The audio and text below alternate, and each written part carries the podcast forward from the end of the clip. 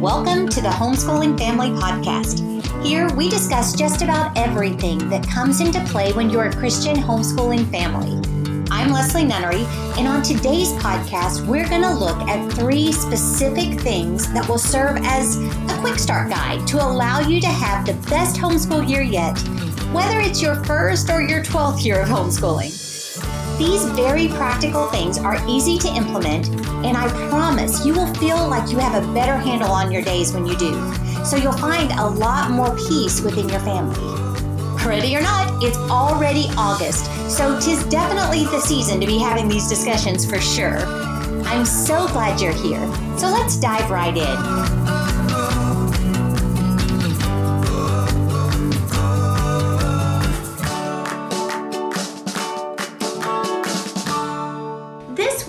I wanted to give you three really quick things that's kind of a quick start guide to help you have a really smooth, really focused, really good homeschool year. And not even one of these has to do with academics. So I, I just thought this would be really helpful to kind of set our minds as we are all in the process at whatever stage of getting back into the swing of things, sometimes we just need a reminder. Sometimes I need a reminder. And I was actually talking to a mom at church last night as she was getting ready to go back. And as I was thinking through that conversation, I was like, there are some things that we could all really benefit from just thinking about right now. So, three things, super quick start to have your best homeschool year yet. Number one, and I say this all the time, but the very first thing that I want to make sure that you do is make sure that you know why you're doing this. Why did you embark on this journey in the first place? Why did God call you to do this? If you've never taken the time to explore that, stop what you're doing right now, get with your spouse ideally, and make sure that you write that down. Now, I did a, a, video course and a Getting Started Homeschool book with my friend Rachael Carman, and in that we really flesh out this question of your why, your foundation. So I would encourage you to take a look at that, especially if you've never never taken the time to do this.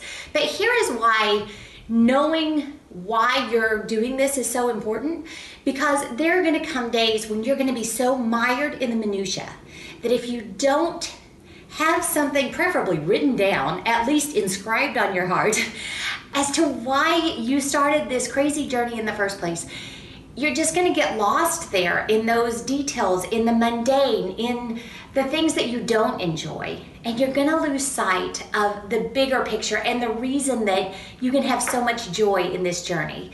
So take the time to remember and preferably preferably write down your why so that you can go back to that on those hard days and remind yourself that this is a journey that God has called you on. This is a journey that the benefits way outweigh um, the sacrifices, the hurts. Uh, and this is something that you guys are really, really committed to. Now, in our case, as I have said many, many times, God initially called us to do this because we knew that our time with our children was very short and we wanted to take full advantage of the discipleship opportunities. What we didn't know at that point was how amazing those discipleship opportunities were going to be because we poured our lives into homeschooling and what other opportunities God was going to give us because we took that first step of obedience. So, if you're on the fence, if you feel like God is calling you to homeschool, but you haven't quite been ready to pull the trigger, you just have no idea what God can do just with that one simple step of obedience. So, I encourage you to be bold. To, you know, our theme for this year was live boldly. Live boldly. Take that step Bring your children home, teach them diligently. You will never, ever regret it, even on those hard days, especially if you take the time to write down why you did this. So, step number one in our quick start guide to a great new homeschool year know why you're doing this. Step number two is I want you to determine right now what the non negotiables for your home are. Now, let's just be honest homeschooling throws a lot of things into a bit of a tizzy. You know, we can't, because we are injecting a whole nother role into our lives, the full time job of educating our children. Sometimes, oftentimes, that pushes other roles to the side a little bit. One of those roles tends to be the level at which our house is kept. We are there all the time. The pressure that is put on our time and our home is pretty intense. So, you're probably going to have to make some concessions. You're going to have to let go of some things that you've long held dear as far as your routines and the way that you do things. And that's hard for a lot of us to do. It's hard probably for all of us to do. So, what I want to encourage you to do is find the one or two things that are non negotiable for you, that if you get those done every day, it really calms your spirit. It really gives you a sense of accomplishment. It really adds peace to your home. In our family, I really find that if I make sure that the kitchen is cleaned up before I go to bed, that way I can come downstairs in the morning, get my coffee, not be overwhelmed with the mess first thing. Uh, that really helps me a lot. The other thing that we started doing when my children were younger was we had zones. Um, I have four children, so I broke the home into four zones. Now, that has nothing to do with their rooms, but every night after dinner, they were supposed to tidy up their zone. So, family room, living room, foyer stairs, all of these, these different places just got a quick tidy that also added a lot of order to our home and that was like a five minute exercise every night after dinner. So i you know i may not get vacuumed as often as i would like. I may not get dusted as often as i would like. But there are ways that you can stay on top of a few things that will just add peace. You know we've learned very clearly and i'm sure you know this too that in a chaotic home where you you know there's so much stuff there's so much trash there's so much whatever it's very hard for me as a mom to concentrate and it's almost impossible for our children to concentrate on what they're supposed to be doing. So we can go a long way towards our peace of mind and our children's success by just implementing a couple of really quick things that can be our non negotiables every day. So I encourage you, number two, to find out for yourself what those non negotiables are. Another one of mine is I like to have my bed made every day.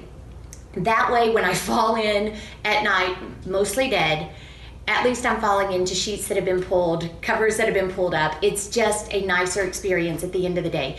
Plus, anytime that I do manage to get upstairs, there is a little bit of calm there. Um, so, those are kind of uh, two and a half, three of my non negotiables every day.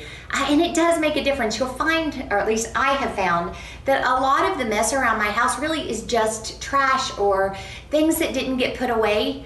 And it's super fast, super easy for us to manage that right after dinner. Uh, even now that my kids are teenagers, and so our mornings are very different, but our evenings are generally similar. So now instead of always being right after dinner, because they're honestly not always here for dinner, um, but they are always here before they go to bed. So the rule now in our house is just before you go to bed, get your zone tidied up. Easy peasy.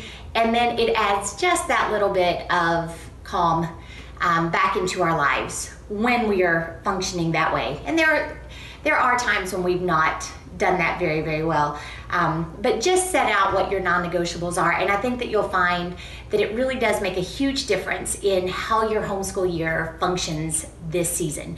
Now, number three is I want you to, to set up what your morning should look like. Because if you start your day off on a good foot, you're going to find that the whole rest of the day follows suit. So, for me, I get up well before my children. I have my devotions, my quiet time with the Lord. I try to then generally wake them up and I'll go out for a walk where I'm able to pray and think and plan my day. Um, while they are doing their devotions and getting their stuff tidied up and getting ready for their day. When I come home, we normally start with Bible time around the table. We'll have breakfast. We'll share what God is teaching us. I've talked quite a bit about that in other videos, so I'll try to link some of these things. But but we come together in that way. When they were younger and I had a lot more flexibility in what we were doing, now they're all in high school and they're working and you know doing a bunch of different things. But when they were younger, we would come together around the table as we do now, share what God was teaching us. We would then move on to doing the subjects that we could do together. A lot of times that meant reading history together, reading science together, reading literature together, doing things with, if we were working on a unit study, we'd move right into that, doing the things that really set our minds on a high note you know, we, we were conquering the things that we really loved. Um, because that set the stage for the rest of the day. And a lot of times, that history time, science time, whatever in the morning, combined with Bible time and sometimes literature, would would stretch an hour, hour and a half easily. Um, but it was time when we were cuddling up together. We were thoroughly enjoying one another. We would talk and have great conversations about what we were learning or what we had just read or or any of those things and it was a great relationship building time. But like I said, it set the stage for the rest of the day. After that morning time that I would have with my kids, I would normally have some kind of a break where I would do the breakfast dishes and just have them get some energy out because now we were going to go in and tackle the math, the English, the things that were a little bit harder for them and, you know, were more workbooky uh, not quite as fun necessarily. So determine what your mornings are going to look like. And that way, even if the whole rest of your day goes awry, you know that you've got this parentheses of time that you can all look forward to. And it really will set your day off on just a totally different foot. You'll have something that you can count on, something that is enjoyable, something that is really growing those relationships.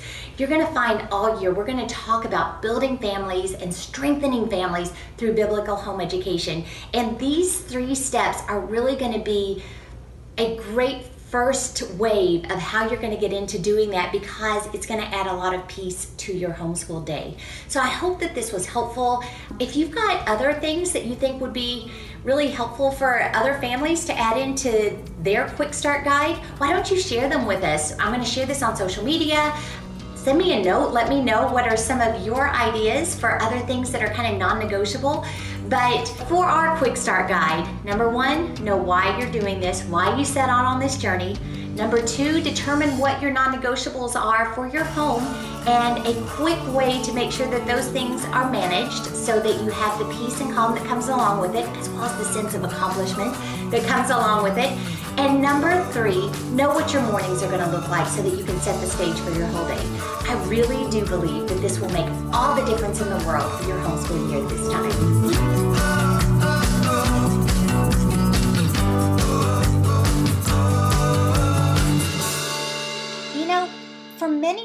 Families I talk to, whether they're new to homeschooling or have been doing it for a long time, they find themselves completely at a loss and even a little, or sometimes a lot, scared from time to time. Are they doing it right? Are they doing enough? Why are they even trying? because of these and about a thousand other conversations I've had through the years, David asked me to put together a curriculum of sorts to help homeschool families fully grasp the amazing call and privilege God has given them. Can you even imagine what would happen if the thousands of homeschool families who knew our great God would really key into the mission behind what God has called them to do? Our world would be changed for sure as God's people pass their faith on to their children, encouraged one another to engage in the mission in their own communities, and more. Later this week, we'll be launching our brand new curriculum, Heart School, and I invite you to join us on the pre launch team. In that class, we're going to look at everything that Heart Schoolers need to know from the foundation of why you would Heart School in the first place, to the relationships impacted by it, to how a Heart Schooler approaches the nuts and bolts of, of homeschooling, like choosing curriculum, planning our days, and so on.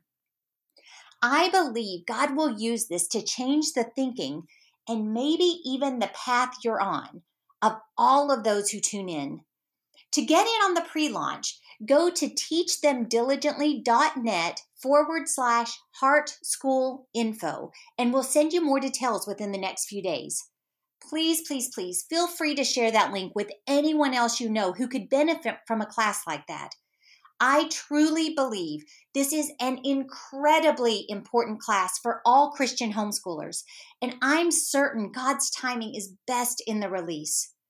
Please join me by signing up for information at teachthemdiligently.net forward slash heart school info and have an amazing rest of your day.